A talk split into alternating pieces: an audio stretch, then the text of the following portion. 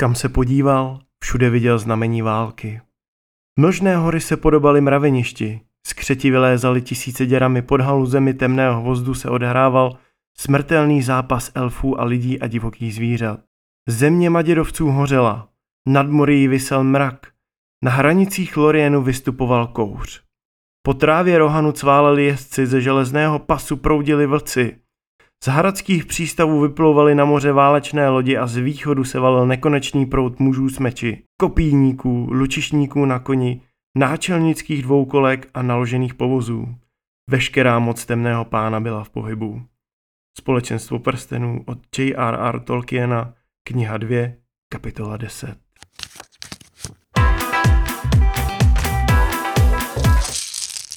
Vítejte u další epizody podcastu Problém prvního hráče. Dnes pro vás máme další epizodu věnovanou velké epické hře od Rexher Válka o prsten a jejím dvěma rozšířením, Páni středozemě a Válečníci středozemě. Dnešní epizodou vás provedu já, David, a mám tady sebou hráče ze svojí bublinky, mého skorozeťáka Vráťu. Ahoj. Protože nemá smysl se bavit o hře s někým jiným, jelikož jsme tu hru hráli z 90% spolu, máme to nahraný. Vždycky jsem hrál já za ty společní národy a Vrátě za ty stíny. Vrátě je teda extrémně zlej, že jo, Vráťo? Jo, tak ne nadarmo se mi říká vlk. Takže dneska si o té hře popovídáme, probereme si, jak se, jak se hraje za ty jednotlivé strany, její klady, její zápory a samozřejmě se podíváme na ty dvě velmi očekávané rozšíření. Začneme tím, že si řekneme, pro kolik je to hráčů. Je to teda pro dva až čtyři hráče. Když hrajete ve dvou, každý má jednu stranu, jeden hraje za ty společní národy, druhá strana hraje za stín. Když hrajete ve čtyřech, tak potom si to rozdělíte na týmy, kdy v jednom týmu si rozdělíte ty národy, jako jsou elfové a Gondor a druhý hráč má potom rohanský jezdce a k tomu má Dunadány, trpaslíky, tady ty národy na severu. Za stín je to potom rozdělený na Saurona a Sarumana. A když hrajete ve třech hráčích, tak potom jeden hráč hraje za stín a dva hráči si rozdělejí ty svobodné národy. Střídáte se potom v tazích, to si řekneme ještě dál. Ta hra je řízená kostkama a jedna partie vám zabere zhruba 3 hodinky. Někdy méně, záleží, jak se vám bude dařit na té mapě.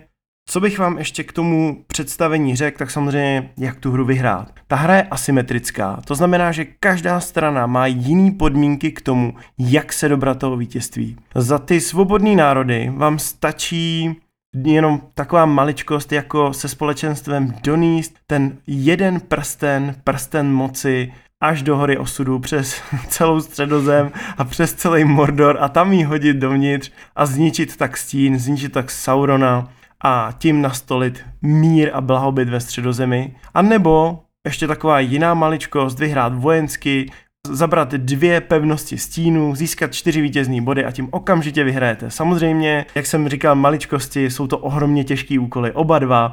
Vyhrát ty čtyři body za ty svobodný národy nebo uzmout dvě pevnosti stínu je extrémně těžký a šance, že se vám to povede, je velmi malá. Vlastně se mi to nikdy nepovedlo, že bych získal ty čtyři body, povedlo se mi nejvíc získat dva. Zatímco za stíny vám stačí získat 10 vítězných bodů, což můžete udělat tak, že samozřejmě zabíráte ty pevnosti a velkoměsta svobodných národů, anebo vypátráte Froda a sama s prstenem a dáte Frodovi dostatek bodů podmanění, že on podlehne síle prstenů, Sauron ho najde, zničí, získá zpátky svou moc a vrátí se a zničí celou středozem. Vrátil.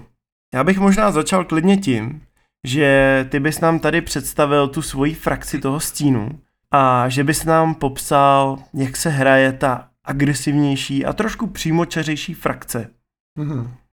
Já bych teda začal tak, že musím říct na začátek, že jsem velký fanoušek Pána prstenů a tudíž jsem měl od téhle hry obrovské očekávání. Z Pána prstenů tady vyšlo uh, mnoho her, putování po středozemi, Pán prstenů karetní hra, mnoho neznámých vydání Hobita a ne všechny byly výborný, ale musím říct, že od tohle jsem měl obrovské očekávání a už když jsem to viděl poprvé tu hru, tak jsem věděl, že to naplní. I když jsem se na to koukal na Shut Sit Down na YouTube a koukal jsem se na různý ty rozšíření, co se k tomu chystají. A musím říct teda, že je to, že to stoprocentně naplnilo ty očekávání. Je to skvělá hra, strategická, valečnická, která je po každý jiná. Ať už to hrajete ve dvou hráčích, ve třech, ve čtyřech, po každý je to jiný. A máte takovou zvláštní tendenci se vracet k tomu jednomu národu a zkoušet, jak se, jak jiné strategie, jak by se to dalo jinak vyhrát. E, I když jsou tam jenom dva cíle, které stačí splnit, tak dosáhnout to se dá po každý úplně jinak.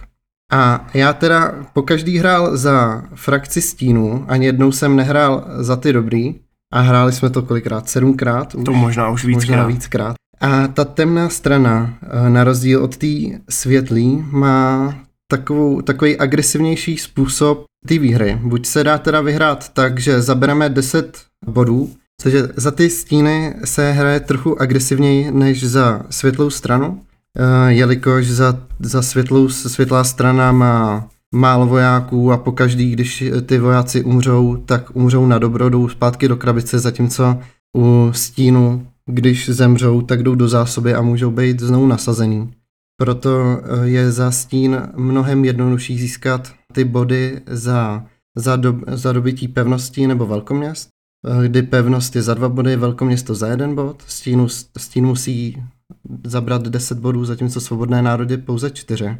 A nebo zvládnou přes prsten, ten velký prsten moci, Froda zlákat k té špatné straně a tím automaticky uh, vyhrávají. Ale to není vůbec jednoduchý.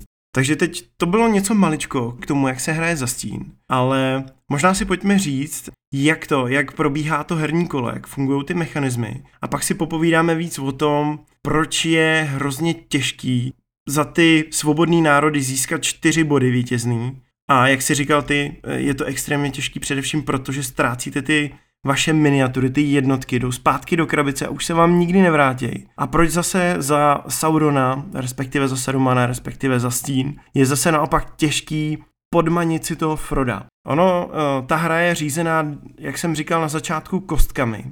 Ale zároveň tady jsou karty. Vy si na začátku každého kola doberete dvě karty. V té základní hře potom s těma rozšířeníma nebo s tím jedním tam přibude ještě třetí balíček, ale k tomu se dostaneme. A vy si doberete dvě karty, jednu z každého balíčku. Jedna je pro postavy, pro ty společníky, nebo za ty stíny pro ty jejich vůdce. A druhá, uh, druhý typ karet, to jsou strategické karty a ty vám dají nějaký události že třeba můžete někam navrbovat nějaký posily, nebo můžete hodit kostkama, protože někde jsou nějaký skrytý lučišníci a můžou zautočit na nějakou armádu toho stínu, prostě je přepadnout někde ze křoví, jako jsme to třeba viděli v tom třetím filmu, kde Frodo se samem narazili na toho Boromira a jeho lučišníky v lesích, když tam byli ty olifanti a totálně je tam zmasakrovali. Faramira, myslíš Faramira? Faramira, ano, Faramira. Vnímáš tady to jako něco kanonického, že se takhle někde vynoří nějaká jednotka a prostě tam něco někde to, někde rošmalcuje. Jo, určitě se tam objevují kanonické věci, jak už teda v těch kartách, které jsou jako popsaný kanonicky, ty jejich jména, či nějaký ty akce, prostě jsou čistě kanonický. Tak jsou tam postavy z kanonu, respektive z té trilogie Pána prstenů. Ale pořád ty záleží na hráčích, jakou zvolej strategii Určitě není kanonický, že by vyhrál stín, že jo, což tady se stává velmi, velmi často.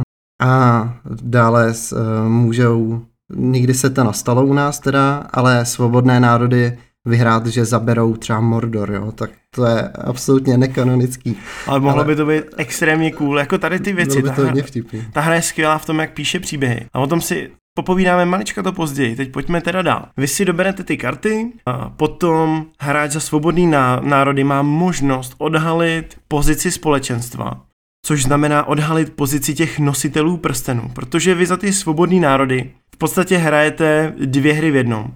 Hrajete tu válečnou hru a zároveň hrajete hru se skrytým pohybem, kdy soustavně se snažíte posouvat to společenstvo směrem k Mordoru, aby mohli vhodit ten prsten do té hory osudu a zároveň Sauron po něm soustavně pátrá, nasazuje všechny možné síly a prostředky, aby ty dva malý hobitky a prsten našli a ideálně mu ten prsten přinesli a hobity zabili, což vy samozřejmě nesmíte dopustit. A každý pohyb, který uděláte navíc v jednom kole, tak je nebezpečnější. Protože vy, jakmile, tady je důležitá věc, jak jsme se bavili o tom, že hraje řízená kostkama, tak vy, vy hodíte kostkama, který máte k dispozici. Hráč za svobodný národy má na začátku čtyři kostky, když to hráč za stín jich má sedm, což znamená, to jsou kostky, které vám určí akce. A vy s potřebováváním těch kostek můžete vykonávat akce a nebo právě hrát ty události. No a vy když pohnete tím společenstvem, tak v podstatě pohybujete tajně. Takže nahoře na té mapě je taková stupnice, vy tam posunete symbol společenstva o jednu pozici, no a hráč za stín, pokud má nějaký kostky polipátrání, tak počtem kostek, co tam má, tak potom tolika kostkama, šesti stěnkama klasickýma očíslovanýma, protože ty kostky pro akce mají speciální symboly, tak vezme, hodí a pokud mu padne úspěch, což znamená šestka, tak najde to společenstvo, ten hráč za společenstvo si musí vytáhnout z takového pitlíku plného opravdu špatných věcí jeden žeton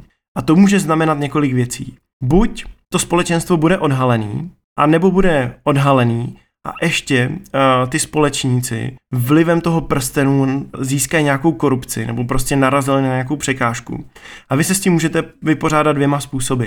Buď si Frodo nasadí ten prsten, což je reprezentovaný tím, že dostanete korupci a na takový stupnici si zaznamenáváte, kolik korupce ty společníci dostali, respektive Frodo. Pokud se dostanete na 12 bodů, tak okamžitě prohrajete. A nebo tím, že v tom společenstvu ze začátku těch společníků je hodně, jako jsme to viděli ve filmu, tak vy, každý ten společník má nějakou sílu, nějakou sílu velení a umí vykrýt nějaký, nějakou tu korupci. Ale to znamená, že vy od toho společníka přijdete, že ho vyřadíte ze hry. Ale to nemusí nutně znamenat nic špatného, protože tady jsou takový ty super věci, jako jste viděli ve filmu.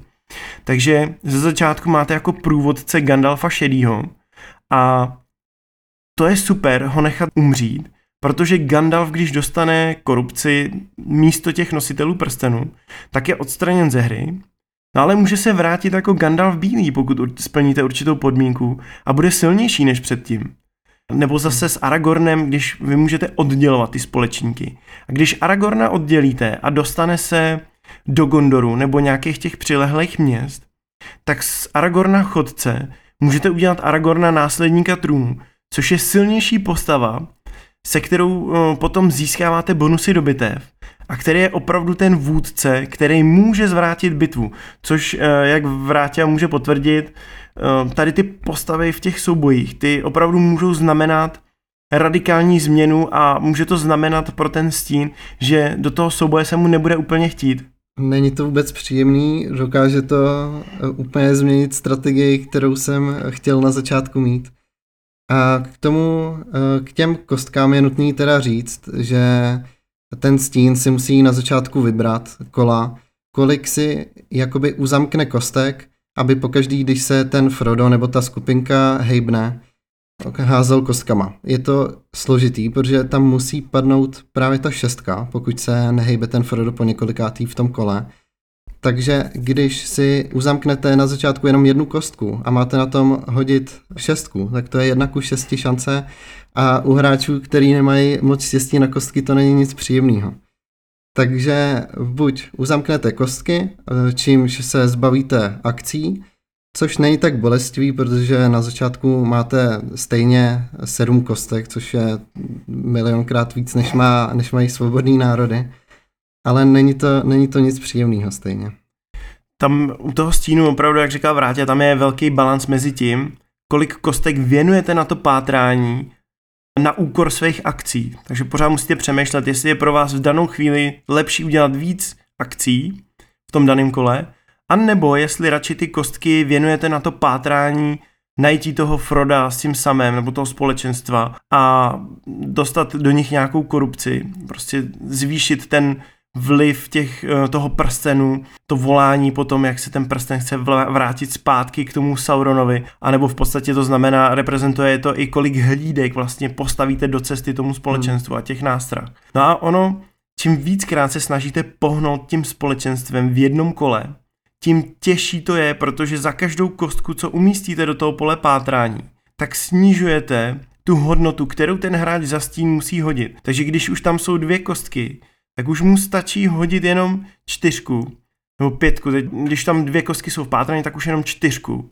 A pokud on tam třeba má tři kostky uzamčený v tom poli pátraní, tak háže třema kostkama a šance, že by tu čtyřku nehodil, tak ta už je po, potom poměrně malá. No, o tom bych se hádal. A, jasně, může se nedařit, ale je velká šance, že vás objeví a že, tu, že si budete tahat z pytlíčku a to nechcete. No a tady jsou i super věci, kdy třeba, respektive super pro ten stín, kdy ten stín třeba v té základní hře měl kartu Balroga Morijského a vy, jak se posouváte na tom trakru, tak ve chvíli, kdy jste odhaleni, tak první pozice, kde je společenstvo známo, že se nachází, tak je v Roklince. No a podle té stupnice, na kolikátým poli jste, tak o tolik polí, potom když jste odhaleni, si musíte určit, kam to společenstvo přesunete a bude odhaleno. No a samozřejmě nej, nejkratší cesta je přes tu mory, jako ve filmu. No ale pokud ten hráč za stín zahraje kartu Balroga morijského, tak nejenom, že vás odhalí, ale donutí si vás tahat rovnou z pytlíčku, eh, nebo vás donutí si třeba hodit kostkou a vy okamžitě potom to, okamžitě potom, eh, když hodíte nějakou hodnotu, tak musíte tahat. A takhle ten hráč pomocí těch událostí je schopen do vás té korupce nadspat strašně moc. Je to tak, ale bohužel v té základní verzi není moc tady těch karet pro stín, takže ta korupce, která se dává Frodovi, se v základní hře dává čistě jako z těch kostek. Až potom válečníci středozemě přidávají jako skvělé karty, uh, jsou tam jako i pavouci, jsou tam noví národy a no, právě přes ně uh, tam dodávají nové karty, které dokážou dávat tu korupci tomu Frodovi jinak než těma kostkama, což je pro mě skvělý, protože já mám na, na kostky straš, strašnou smůlu, ale jako hroznou. No jako skvělý to možná pro tebe je, ale pro mě to nikdy moc skvělý nebylo. No jinak, co se týče teda toho hraní, vy se pak střídáte na tazích, spotřebováváte kostky, hrajete události, hejbete jednotkama po mapě, verbujete jednotky a snažíte se samozřejmě válčit, nebo respektive stín napadá, než to za ty svobodní národy se spíš bráníte. A takový specifikum těch svobodných národů je, že oni ze začátku, krom elfů, který už jako tuší, že je tady nějaký problém a že Sauron se chce vrátit, tak tam je stupnice politiky. A to znamená, ta vám určuje, jak ty národy jsou na tom, jak vlastně vnímají to, že je tady nějaká hrozba. A ten hráč za ty svobodné národy nejenom, že musí ty národy přesvědčit o tom, že tady ta hrozba je a že existuje, ale když už je přesvědčí, tak navíc e, pomocí různých karet strategie a nebo zároveň tím, že různě šikovně postrkává jednotky, tak musí docílit toho, že ty žetony ještě aktivuje, protože aby se vůbec ten národ mohl dostat do války, tak ho musíte aktivovat a to jde dvěma způsobama. Buď nějakou událostí, anebo když vás napadne, respektive vám vstoupí na vaše území právě jednotka stínu. Takže vy ze začátku těma svobodnýma národama toho nemůžete až tolik dělat, protože nikdo z nich nevěří, že se ten Sauron vrací. A je hrozně důležitý dostat ty národy co nejdřív do války, protože vy předtím nemůžete verbovat z nový jednotky. Takže ty pevnosti máte velmi chabě bráněný a ten stín toho samozřejmě využívá. Verbuje tam mraky jednotek, má tam ty šílený nazguly, který jsou extrémně nebezpeční v tom, že se můžou kdykoliv kamkoliv přesunout. A za každýho nazgula máte potom přehoz v bitvě, což je extrémně nepříjemný. A tím, jak oni se dokážou z fleku přesunout kamkoliv na mapě, tak ten hráč za stín může přesouvat ty nazguly dle potřeby podle toho, kam zrovna potřebuje zautočit. Takže když ví, že se mu nebude dařit v kostkách, nebo že potřebuje ty přehozy, tak třeba z jednoho území je okamžitě přesune jinam a vy víte, že máte problém, protože najednou máte před branama ohromnou hromadu skřetů s nazgulama a jediná možnost, co můžete dělat, tak je se bránit. Tady to je přesně jako v tom filmu, eh, kdy opravdu vidíte, jak se z toho Mordoru, ale i z toho železného pasu valej ty hordy těch jednotek, těch skřetů krvelačných, který opravdu jdou jak, eh, jak do masomlinku, jo. Těm je úplně jedno, že umřou, protože ten hráč za stín to možná bys mohl říct ty, Vráťo.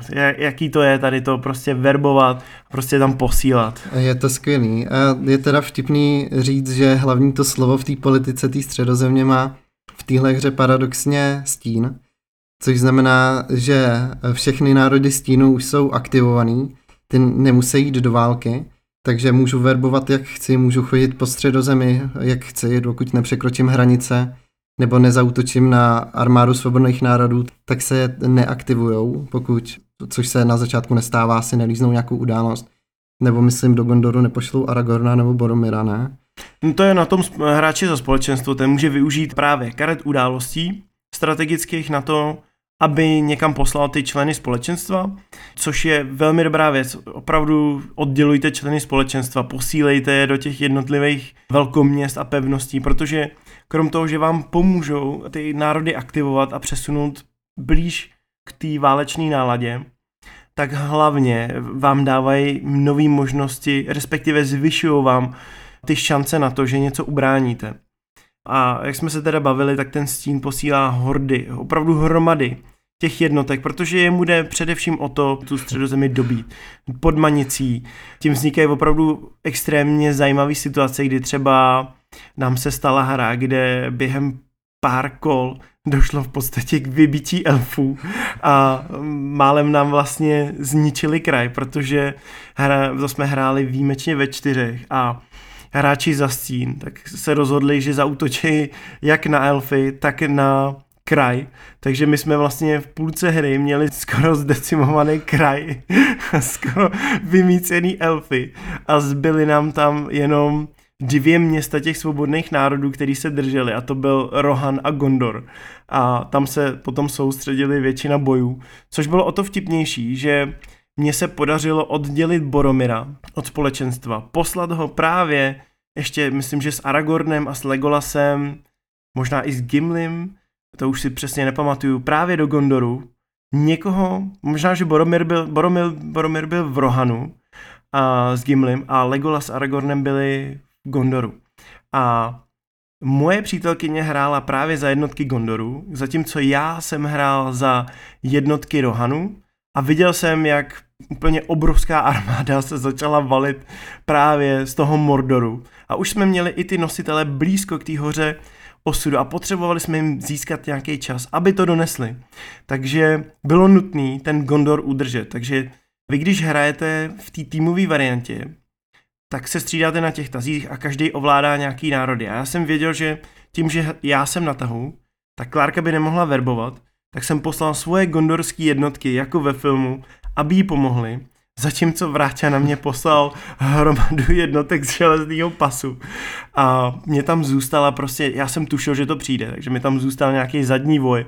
A právě s Boromirem, zatímco na Gondor se valila hromada jednotek z Mordoru, a díky tomu, že tam byl ten Aragorn, že tam byl ten Legolas a že v tom Rohanu zůstal ten Boromir s tím Gimlim, tak ty dva vůdci plus ještě nějaký standardní vůdcovský jednotky, který vám taky dávají přehozy, protože vy máte více typů jednotek. Máte běžné jednotky, pak jsou elitní jednotky a pak jsou vůdci. Za každou jednotku máte kostku navíc, krom těch vůdců. Ty vám dávají přehozy. A tady ty speciální postavy, jako je třeba Boromir, nebo Gimli, tak krom toho, že vám dávají nějaký bonusy do bitev, že třeba vám přidají plus jedna k těm hodům, tak mají nějakou sílu velení. A to znamená, kolik přehozů vám dají. A ty bitvy jsou důležitý v tom, že opravdu za ty svobodné národy se spíš bráníte. A jsou tady dva typy budov. Jsou tady pevnosti a velkoměsta. Velkoměsto to je právě třeba ten Rohan a když ho ten stín dobije, tak získá jeden vítězný bod. Zatímco třeba Gondor, to už je pevnost a to je za dva body. A v tom velkom městě... No počkej, počkej, v tom Gondoru, že jo, tam je víc, tam je pevnost, tam je Minas Tirith a pak jsou tam uh, velkoměsta taky v tom Gondoru, ten Gondor toho má víc. Pevnosti ten jsou Minas za dva vítězní. Minas Tirith je za dva vítězný body, to je pevnost, zatímco velkoměsto je třeba jenom za bod. A ve velkom městě ten hráč hrající za svobodný národy po prvním kole bitvy má možnost se stáhnout do toho velkoměsta a v prvním kole bitvy má bonus k obranému číslu, takže ten hráč za stín, tady jsou zásahy za šestku nebo pětku. A když jste v tom velkoměstě, tak v prvním kole ten hráč musí hodit striktně šestku, aby vás zasáhl. Zatímco když budete v otevřené bitvě, někde venku před městem, tak mu stačí hodit jenom pětku a už tam má zásahy. Plus každá karta je rozdělená na dvě části a má ještě ve spodní části efekty do bitvy. A vy se musíte rozhodnout, jestli ji zahrajete na událost nebo na ten bitevní efekt. A to s tím umí dost zamíchat. ty pevnosti potom, ty vám ten bonus obrany dávají po celou dobu souboje. Takže v každém kole toho obléhání, tam se spustí obléhací bitva, tak v každém kole ten hráč za stín musí hodit šestku, když toto velkoměsto vám ten bonus dá jenom v prvním kole. A to není jediný specifikum obléhání. Vrátil, pověz, to... co je nejhorší věc na obléhání pro tebe. U, už jako tohle je strašně, strašná věc, něco, co mě dokáže hodně naštvat, protože házet šestku po uh, každý kolo bitvy je pro mě hrozný, nemožný skoro až.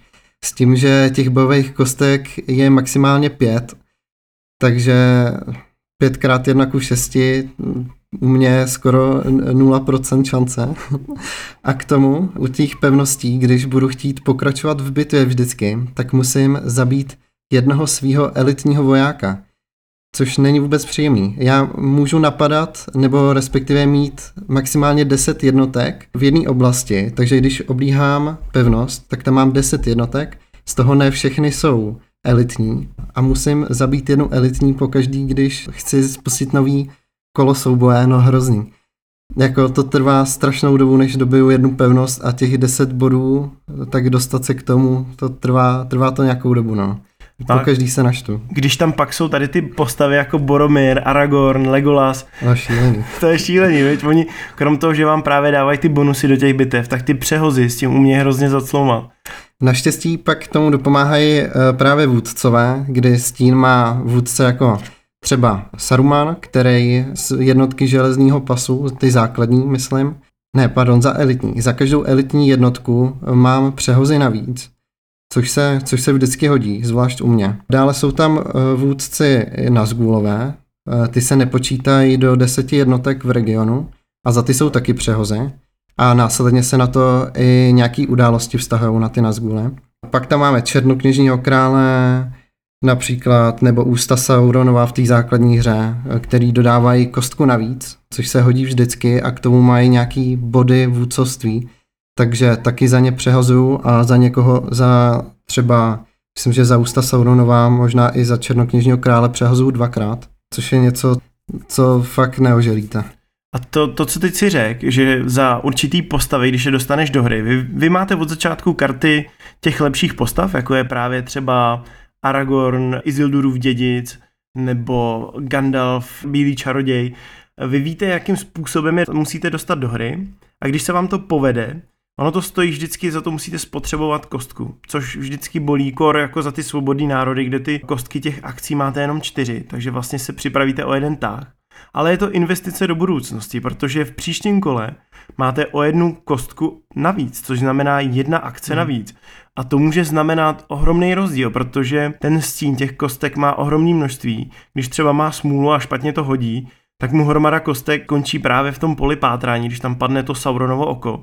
Což pro vás ale taky není výhodný, protože ve chvíli, kdy on má hromadu kostek v poli pátrání, tak vy vlastně absolutně nemá smysl, abyste hejbali s tím společenstvem, protože šance, že byste prošli, je razantně nižší, než když v tom poli těch kostek má méně. Ty události, co se tam dějou, tam jsou takový ty filmové události, které si můžete pamatovat, nebo knižní. Takže třeba tam je karta Pochod Entů, a tam jsou podmínky, jako že třeba když je Saruman v tom železném pasu, tak vy můžete hodit třema kostkama, a když tam padne nějaká hodnota, tak mu okamžitě zničíte všechny nějaké jednotky. No a když mu zničíte všechny jednotky, no tak to tam entové prostě vymlátili a Saruman padnul s nima. Hmm. To je důležité říct, že jakmile vám někde zničí nějakou armádu, kde máte nějakou tady tu speciální postavu, tak ta postava umře s nimi. A to je nejsmutnější nebo nejdrsnější pro toho hráče za společní národy. Pro ně je extrémně těžký něco dobít, na tož pak začít nějakou obléhací bitvu pevnosti stínu. Protože vy, jak ty figurky ztrácíte, tak tam si opravdu představujete to, že tady jsem měl pluk nějakých jednotek, teď mi je zabili a já už nikdy ty lidi zpátky nikdy neseženu. Prostě ten počet lidí ve středozemi, nebo trpaslíků, nebo hraničářů, nebo elfů je hrozně omezený. A jakmile o ně přijdete, tak jsou nenávratně pryč a už nikdy se vám nevrátí, když to ty skřetí jednotky jdou zpátky do zásoby tomu hráči a znova se vracejí a znova na vás útočí. A tady ta právě ta bezmoc, to je přesně to, eh, ten pocit, co byste měli mít od hry ze světa Pána prstenů. To, že vy opravdu máte tu obrovskou hrozbu která je před váma a ta se nedá porazit jenom tak, že prostě na ní vytáhnete vojensky a budete mít štěstí v boji a prostě to tam rozsekáte, protože jste cool hraničáři a vede vás Aragorn. Vy musíte myslet na to, že za každou jednotku, co někde obětujete, o tu sílu máte míň a o to větší šanci má ten stín, že vás dobije. A ten stín si užívá to, že vás tam eliminuje a vidí, že a tady jsem je vyslabil, teď když je obléhám, tak nemůžou verbovat, takže teď tady klidně můžu nechat jednotky, můžu je tady nechat úplně na pokoji, můžu tam nechat tu svoji skupinu těch svých zlobrů a půjdu se přesunout na nějak, nebo zaměřím svoji pozornost na jinou pevnost nebo jiný velkoměsto, protože tady s tím jen tak něco neudělaj, tady si je držím v šachu, až budu potřebovat, tak je dorazím. Hmm, zase ale nutno říct, že za jednu jednotku svobodných národů schovaných v pevnosti dokáže umřít třeba jako klidně pět jednotek stínu, jo? což když tam máš schovaný v pevnosti 10 jednotek, tak to není nic příjemného. Ten opravdu to, to dobývání, to je opravdu dobývání jako ve filmu. Viděli jsme to v té bitvě v Minas Tirith, eh, teda v Helmově žlebě, kde bylo těch jednotek rohanských málo, když to těch skřetů tam chodili ty hordy. A přesně tak to budete zažívat tady. Budete tam zažívat ty skvělé události, budete tam zažívat příchody různých hrdinů, budete tam zažívat drsné ztráty. A když se to podaří, a ten Frodo dojde až do toho Mordoru, tak se spustí úplně nová fáze hry, kde musíte v každém kole tím společenstvem pohnout, pokud to neuděláte, tak musíte tahat z pitlíku. Razantně se to zpřísní. Ten stín je najednou pod hrozným tlakem, protože jak na vás celou dobu brutálně tlačil, ničil vás, drtil vás, vy jste krváceli, uh, vy jste brčeli u těch ztrát, opravdu jste zažívali ty nejtěžší chvíle a zároveň ty nejsilnější momenty, kdy se něco podařilo, když jste něco udrželi, tak najednou on má ten strach, protože vidí, jak ten Frodo s tím samým se blíží k té hoře osudu. To jako a... já musím říct, že pokaždý, když jsi mi řekl, že Frodo se dostal k hoře a položil tam tu figurku, tak mě to tak strašně zklamalo, ale hrozně. že nemůžu prostě eh, vyhrát třeba na, té, na tu korupci, což se, nebo na tu korupci právě, že vyhrál, nemůžu vyhrát na na ty pevnosti, který tak těžce jsem dobýval. A jsou tam takové super věci, že třeba někdy přijde událost, že se vám podaří vysadit jednotku elfů někde úplně na jihu, kde byly právě ty olifanti.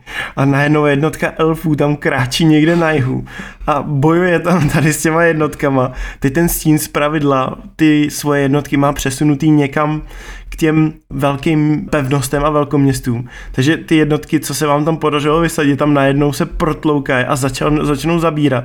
Tohle, tohle jsou nezapomenutelné momenty. Stejně tak, když třeba Vráťa mi tam začal ničit kraj, tak vy si v tu chvíli představujete, že ano, tak se mi to možná povede vyhrát. Dostal jsem se do Mordoru, ale jaký vlastně z toho budou mít pocit ten Frodo a sám, až se dozvědějí, že oni sice Oni sice zničili prsten, ale mezi tím došlo k totálnímu vyvraždění a zdevastování kraje a širokého všech okolí, hobitů. všech hobitů.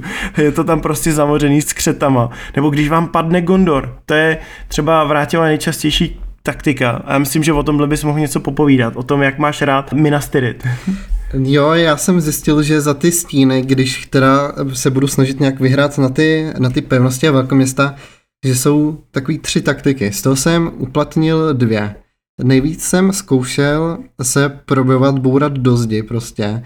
A to, že všechny jednotky z Mordoru přesunu k hradbám Gondoru.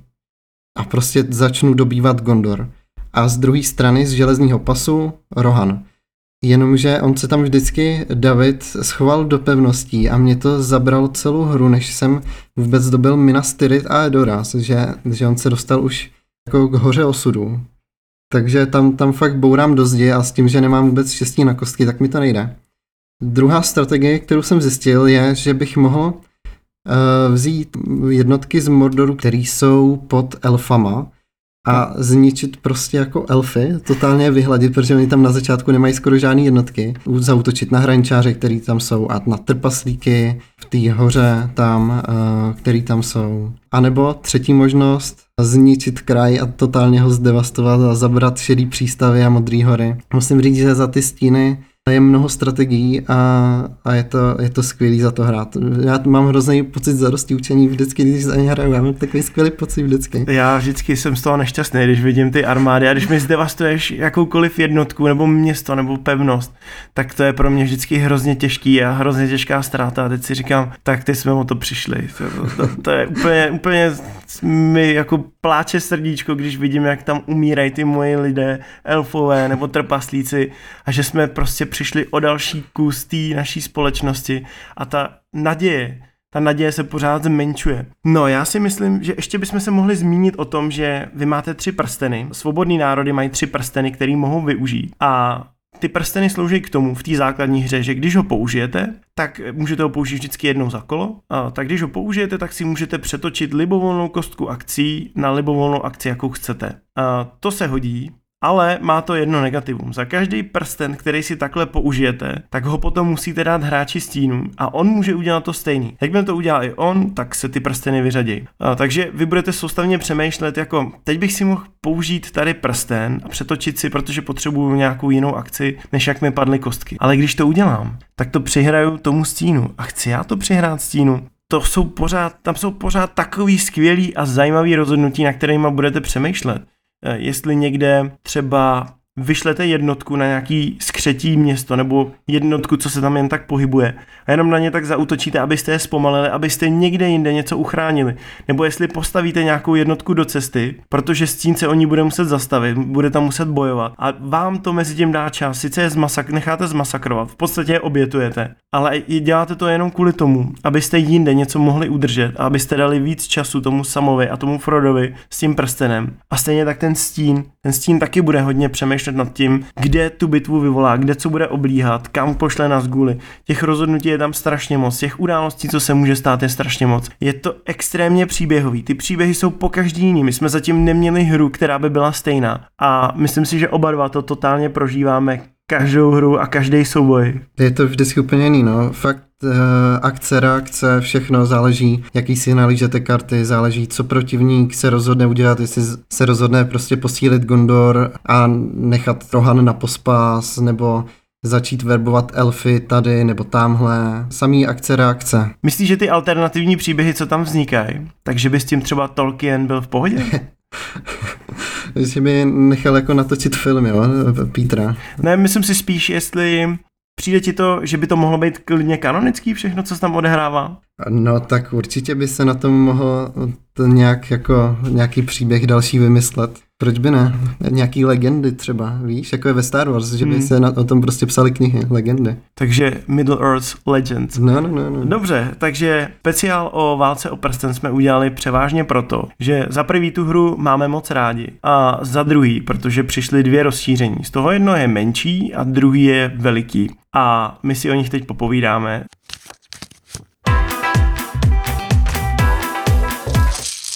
Začneme pánama středozemě, a to je rozšíření, ve kterém hráč za svobodný národy získá dvě nové vizuální figurky, protože v základní hře, když jste z Aragorna udělali Isildurova dědice a z Gandalfa Gandalfa bílýho, tak jste na to měli jenom žetonky. Teď už máte krásné figurky Gandalfa i Aragorna na koni a vždy, vždycky, když tady ty figurky umístím do hry, tak vrátě řekne, ale ne. ale stejně tak dostanete figurky navíc a dostanete figurky elský. Dostanete paní Galadriel a dostanete Elronda. A díky těmhle dvěma figurkám se do hry dostávají ještě s nima spojený kostky, které dostanete navíc. Jsou to speciální kostky. Jak se dostanou ty postavy do hry, tam jsou podmínky, jak to můžete udělat kdy k tomu může dojít. A jakmile se tady ty postavy dostanou do hry, tak to využití elfů a obrnění elfů je najednou mnohem větší a Krom tady těch postav pro ty svobodné národy, tak je tam několik postav pro prostě. stíny a já myslím, že Vrátě asi o nich rád popovídá. Uh, těch pánů středozemě, jo? Hmm. Těch je tam podle mě dostanu novýho černokněžního krále, který teďkon je na Nazgulovi, je to možná? Je na Nazgulovi, Je na no. Nazgulovi. Eh, Předtím byl jenom na koni, tak teď je na Nazgulovi. Má trošku silnější efekty, bych Má, je, to, je to jiný, fakt uh, se to chce prostudovat tu kartu a na začátku už se rozhodnout, jakýho černokněžního krále tam dám, protože samozřejmě, když tam uh, hodím černokněžního krále na Nazgulovi, tak už nemůže pak přesedlat na, kole, na koně, když umře, jako znovu pak. A je tam nová figurka pro ústa Sauronova, ty mají taky nový akce. No a pak je tam ta jedna, která mě minule absolutně pojezdila a o té už jsme tady mluvili, o té postavě, tak povídej. Je tam Balrog. A není Balrog náhodou ve válečnicích? Ne, ne, ne, ba- Balrog je v pánech středozemě, takže ten, tady v tom rozšíření dostanete figurku Balroga a s ní spojenou Jo, kostku. A chodit přes mory se najednou stane téměř jako nemožný, protože ten Balrog, když tam je a on tam zpravidla bude, tak v tu chvíli je najednou dvojnásob zlej a dvojnásob nebezpečný. A krom toho, že je nebezpečný pro to společenstvo, ten, tentokrát už extrémně teda, protože už to není o tom, že tomu hráči za stín musí přijít ta karta s tím Balrogem. On ví, kdy toho Balroga může umístit, ale on ho tam umístí, s tím si, tím si buďte pozor, jistý. David to trochu zveličuje, jo. Podle mě ten Balrog není zas tak užitečný, jak se zdá. No mě teda pojezdil slušně. Protože on může hrozně leh- jednoduše umřít. Uh, on může umřít tak, že kdykoliv půjde prostě z moře ven a David na kostce hodí buď takovou tu žolíkovou kostku, co Hmm. tam mají jenom uh, národy, uh, Svobodný národy. svobodný národy, anebo pokud má ve hře uh, Gandalfa Bílýho, což on vždycky ho na začátku zabije, aby si tam právě mohl povolat Gandalfa Bílýho, tak hodí kostku postavy, což háže skoro každý kolo, tak jí může obětovat tu kostku, nebo obětovat akci to kolo, aby, aby mi prostě zabil Balroga jen tak. Každopádně ten Balrog má i ty pozitivní stránky a to, to, že jednak dostane novou kostku, což je skvělá věc prostě, eh, k sedmi kostkám jedna kostka navíc, to je super. Druhák má vůdcovský velení, nebo body vůdce, body Tak velení. už ho můžete použít s armádou, může, může se Může- normálně pohybovat s armádou a škodit. může se pohybovat s armádou a je fakt silný, fakt je silný. A pokud stihnu někam dojít s ním a s tou armádou, tak dokáže pozlobit. A druhý, tak když se přes mory pohybuje společenstvo, což je nejrychlejší cesta pro ně, tak pak může David lízat musí na korupci, Musím tahat znovu. což je taky eh, zlá věc. Tam totiž vy, když uh, jste odhalený a jdete přes pevnost, nebo jste odhalený v pevnosti, nebo jdete z pevnosti stínů a je tam Nazgul, nebo je tam nějaká tady ta postava uh, a jsou tam jednotky toho hráče, tak za všechno on má přehozy a plus, když je tam ten Balrog, tak vás donutí tahat ještě jednou, takže vy třeba taháte z toho pitlíku na tu korupci dvakrát za sebou a to teda, to mě poslední hru totálně skoro hned na začátku položilo na lopatky, protože během prvních dvou, tří kol já jsem dostal třeba 6 bodů korupce z 12. To, to pro mě bylo ohromný, ohromný negativum, protože v podstatě mi to, zna- to znamenalo, že já budu muset odhalovat pravidelně společenstvo v nějakém městě nebo pevnosti svobodných národů, aby si trošku tu korupci vyléčili.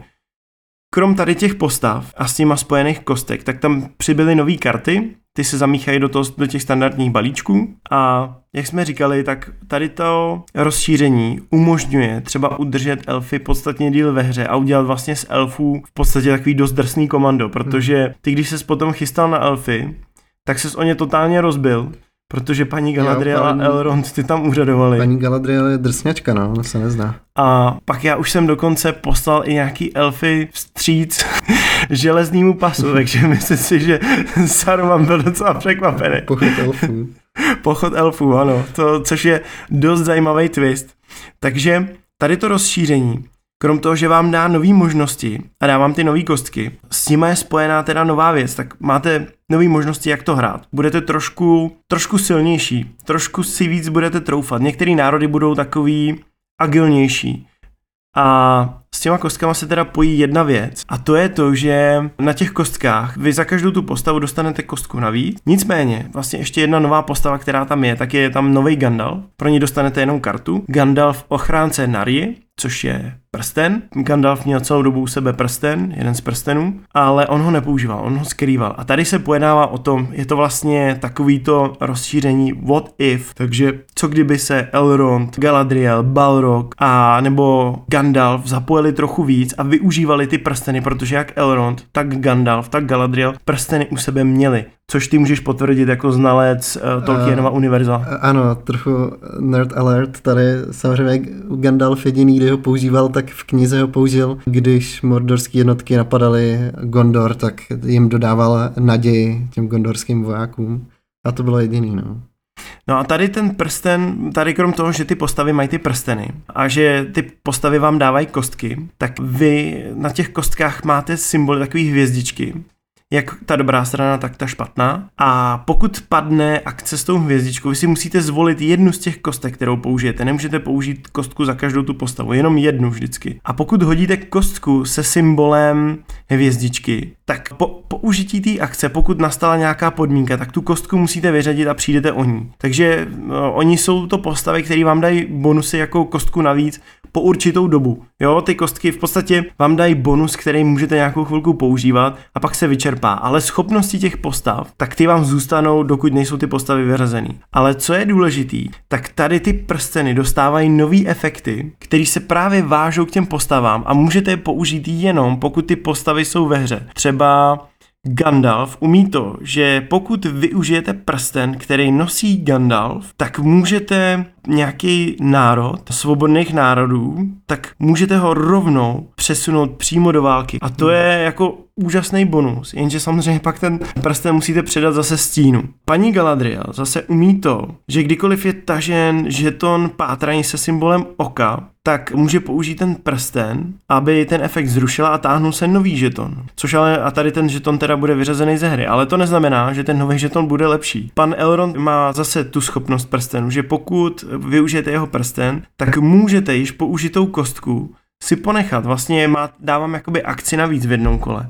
Ale vy stejně budete přemýšlet nad tím, jestli chcete ty prsteny použít, protože když je hmm. použijete, tak je bude mít stín a to si můžete být jistý, že ten je použije na 100%. Jo, ale zrovna myslím, že ten prsten toho Gandalfa je skvělý pro ty svobodné národy. Jo, určitě. Ono je to dobrý v tom, že málo kdy aktivujete třeba trpaslíky nebo dunadány a třeba super taktika je aktivovat dunadány a trpaslíky a začít, začít vlastně dobývat sever té středozemě a napadat tam ty skřetí pevnosti. Mně se takhle párkrát podařilo nahrát asi dva body, nebo no dva nebo tři body. Byl jsem kousek od vítězství vojenskýho, ale nikdy se mi to nepodařilo, protože v zápětí ty skřeti to dobily zpátky a já už jsem potom nemohl ty jednotky verbovat, protože už mi došly a potřeboval jsem ty jednotky verbovat do jiných regionů a jiný typy těch jednotek samozřejmě. Jo, no. Musím teda říct, že ty páni středozemě spíš zvýhodňují uh, ty svobodní národy já třeba rád hraju za ty základní vůdce, než že bych úplně používal ty,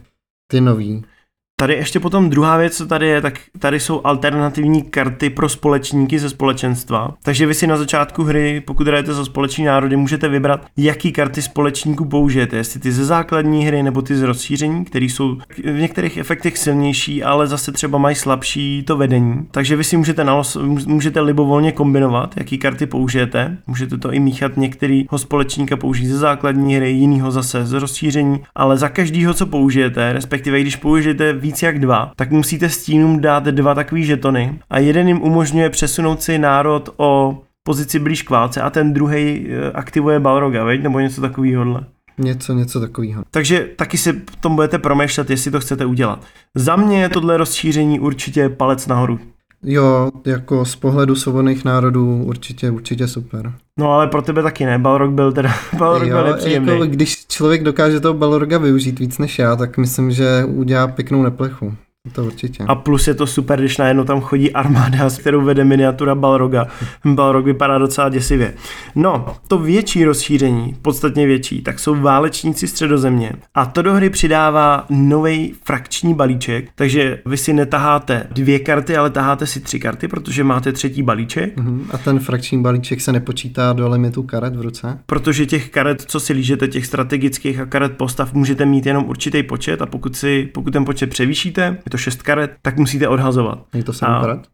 6 karet. Pokud dolížete ty balíčky, těch eh, strategických karet a karet postav, tak ty už se potom nedoplňují. Když to ten frakční, ten je podstatně menší a když ho prolížete, tak se vám zase obnoví. A ten frakční balíček vám umožňuje zapojit do hry frakce, což nejsou standardní jednotky a hned si řekneme, jaký to jsou. Za ty svobodní národy máte možnost získat duchy, enty, orly a za ty stíny máte možnost korzárů, horalů z vrchoviny a potěr oduly, což zní vtipně, ale až proti vám půjdou, tak se smát moc nebudete. Ty frakce, co jsou ve hře, tak vy k ním dostanete frakční karty a tam máte přesně napsanou podmínku, kdy vstoupí do hry, za jakých podmínek a jak se za ně hraje. Přičemž zpravidla se nepočítají do limitu jednotek, jenom za určitých podmínek, je to jenom pro stíny a dají vám možnosti navíc. Eh, já myslím, Vráťo, že bys možná mohl začít vykopávat s těma tvejma jednotkama, co můžeš dostávat jo. do hry a říct něco k ním, jaký ti dali možnosti, jak se za ně hrálo. Tak důležitý říct, že ty válečníci středozemě, jestli ty páni středozemě byli eh, mířený spíš na ty svobodné národy, tak ty válečníci středozemě jsou podle mě mířený jako stoprocentně na ty, na ty stíny, protože ty dodávají tolik uh, nových možností. Tak například, například za, ty, za ten potěr odulej nebo prostě zkráceně za pavouky je skvělá věc, že konečně nemusím dávat Frodovi tu, jak se to říká? Korupci. Tu korupci jenom kostkama, ale mám na to daný karty. Je, je jich tam mnoho v těch fračních kartách, karet, který mi říkají, že pohnu všema pavoukama o dvě, a pokud uh, zůstanu na poli, kde je společenstvo, tak si společenstvo lízá korupce. Což je něco, na čem jsem teďkon Davida hodně pojezdil. Když si svobodní národy nedávají pozor, tak eh, dokážou na tomhle prohrát hru. Dále jsou tam korzáři, kteří jsou zajímaví v tom, že dokážou, uh, že dokážou přivážet armádu. Mají, tady, mají tam teda omezení, že ne, nemůžou do Gondoru a možná ještě nevím jestli do Rohanu, ale každopádně je to super věc, eh, když převezete prostě jednotky hromadu jednotek najednou eh, na opačnou stranu hranice třeba Gondoru a totálně vpadnete dozad Gondoru, eh, svobodný národům a oni to vůbec nečekají. Tam je ještě nepříjemný to, že ty si dělal to, že si mě někde začal oblíhat a obvykle trvá nějakou dobu, než ty jednotky, než ty tvoje posily ti někam dojdou, protože vy se vždycky můžete pohnout dvěma skupinama jednotek o jeden region, což když někam jdete, tak zpravidla trvá poměrně dlouho. Nicméně vrátě mě začal oblíhat, pak přijeli dvě lodě korzárů a vyložili posily, takže on měl najednou měl dostatek jednotek a mohl je těma korzárama takhle zásobovat, což bylo teda extrémně nepříjemný a v tu chvíli jsem měl doslova oči v pláč. A k tomu je ještě fajn, že všechny ty národy se můžou účastnit bitvy jako klasické jednotky. Pak jsou tam vrchovci, kteří jsou prostě taková útočná, útočnější jednotka trochu. Ale zrovna u nich to není nic speciálního. Ale u těch národů uh, si můžete líznout z, uh, z toho frakčního balíčku kartu, která říká, že je můžete vnímat jako klasickou bojovou jednotku, což tomu dá trochu, trochu jinou, jiný pravidla speciální, které jsou na kartách. Tak k těm infrakcím bych zase řekl to, že ono je podstatně těžší dostat ty, ty frakce těch svobodných národů do nějaký bitvy, protože oni jsou zpravidla jako neutrální a vy, jak si dobíráte ten frakční balíček, tak nejdřív eh, vám nějaká frakční karta umožní je vůbec dostat do hry, musíte ještě splnit nějakou podmínku. Když už jsou ve hře, tak musíte dostatek těch jednotek naverbovat a nemůžete s nima jen tak hejbat. Zase vám to musí umožnit nějaká frakční karta. Naštěstí. Naštěstí v tom balíčku frakčních karet jsou karty, které vám umožní dobrat si tři karty z frakčního balíčku, jednu si vybrat, zbytek si dát v libovolném pořadí na ten frakční balíček. Takže vy se jim docela rychle prolížete a nazbíráte karty, které potřebujete. Takže on třeba start s těma entama nebo s duchama je podstatně delší. Už vůbec to, aby se enti dostali do hry, tak vyžaduje Gandalfa Bílýho. Stejně tak duchové, aby se dostali do hry, tak je potřeba mít ve hře Aragorna Isildurova dědice a ještě musí být poblíž Gondoru a těch měst okolo. A když už se vám to povede, tak než ty jednotky budou bojeschopný, tak to chviličku trvá. Vy opravdu musíte naverbovat, protože když třeba s entama se rozhodnete zaútočit, tak vy vlastně vytvoříte z těch figurek, co máte tam v tom fangornu, naverbovaných, tak se kterých tam máte zásobu, tak vytvoříte řetěz a za každou jednotku potom, kterou zničíte, kterou vyřadíte ze hry, tak hodíte třema kostkama a způsobíte útok. Takže vy v podstatě tím, že útočíte, tak si ty jednotky ničíte. Na druhou stranu, mě trvalo delší dobu je dostat do hry, ale Fakt, když už udělali ten slavný pochod Entů, tak téměř zdecimovali železný pás. Vlastně tam zbyla jedna jednotka, díky tomu se tam ubránil Saruman, ale já jsem teda potom, já jsem ten pochod ukončil, nechtěl jsem si spotřebovat už další jednotku, něco jsem si tam nechal do zásoby a během hry se mi podařilo udělat ještě druhý pochod Entů. A každý ten pochod měl velký vliv na to, jak se udávala nebo jak se dál vyvíjela naše hra. No a pak ty duchové zase. Každý pohyb, který provedete, tak musíte utratit figurku. Ale když už tam máte naverbovaný ty duchy a někam s nima dojdete, tak za každou utracenou figurku se pohnou a za každou utracenou figurku útočí. A vy se můžete pohnout kolikrát chcete a zautočit kolikrát chcete. A Stejně tak jako u Entů, tam taky můžete se pohnout kolikrát chcete a zautočit kolikrát chcete. Tak ten hráč za stín na to nemůže nijak reagovat. Duchové prostě přiběhnou, přeženou se a odejdou, nebo zmizej. Takže Vrátě se tam chystal dobít města na jihu, Gondorský, Měl tam obrovskou armádu, přehnali se duchové a totálně to zdecimovali. Pak se mi povedlo naverbovat další duchy s tím, že udělají ještě nějaký další, další to, další přesun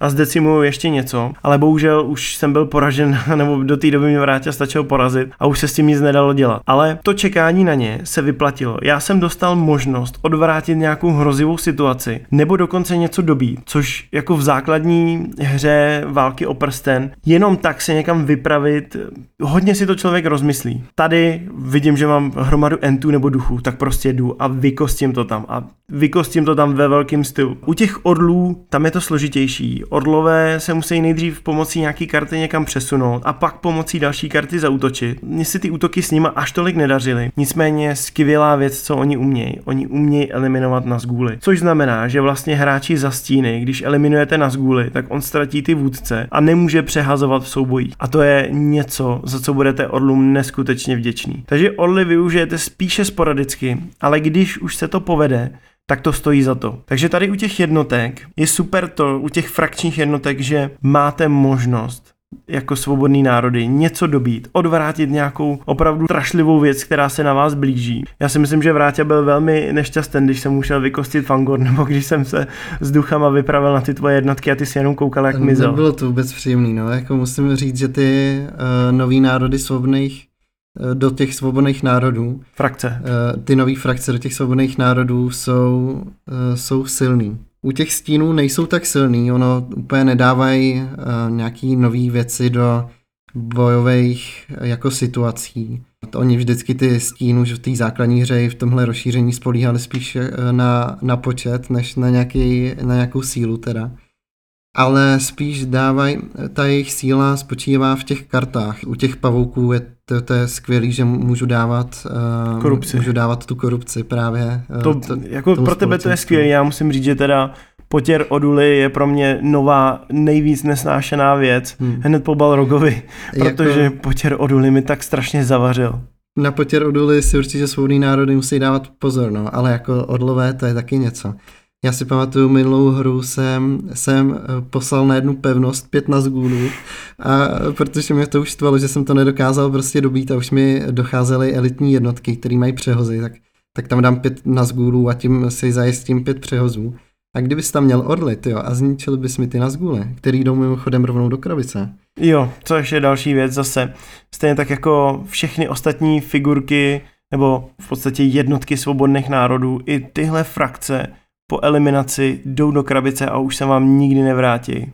No, tak to by bylo velmi nepříjemné. Já si myslím, že to, tím bychom se mohli pomalečku přiblížit ke konci dnešního povídání. Oba dva jsme úplně nadšení z těch dojmů. Já si myslím, že ze všech těch her, který si můžete pořídit ze světa Pána prstenů, tak tahle je ta nejlepší, nebo minimálně za mě je to jednoznačně úplně ta nejlepší, je to splněný sen. Co pro tebe? Eh, u mě to patří do top 3 her jako všech dob ale já jsem na tom úplně stejně. Válka o prsten je naprosto skvělá. Co je trošičku horší, tak jsou pravidla. Naštěstí na YouTube najdete videonávod od jednoho dobrodince. Když si dáte Válka o prsten návod, tak ten návod je velmi podrobný, hezky se to z toho naučíte. Samozřejmě při téhle hře je tady spousta různých mini pravidílek, budete koukat do pravidel, ale dá se to naučit. I my jsme s těma prvníma hrama bojovali a dělali jsme chyby. Každopádně tady máte úplně všechno. Projedete si celou trilogii, máte tam na co si vzpomenete, tak to tam bude. Zažijete neskutečné množství emocí, ale hlavně ty příběhy, Vráťo, co? Ty příběhy a ta znovu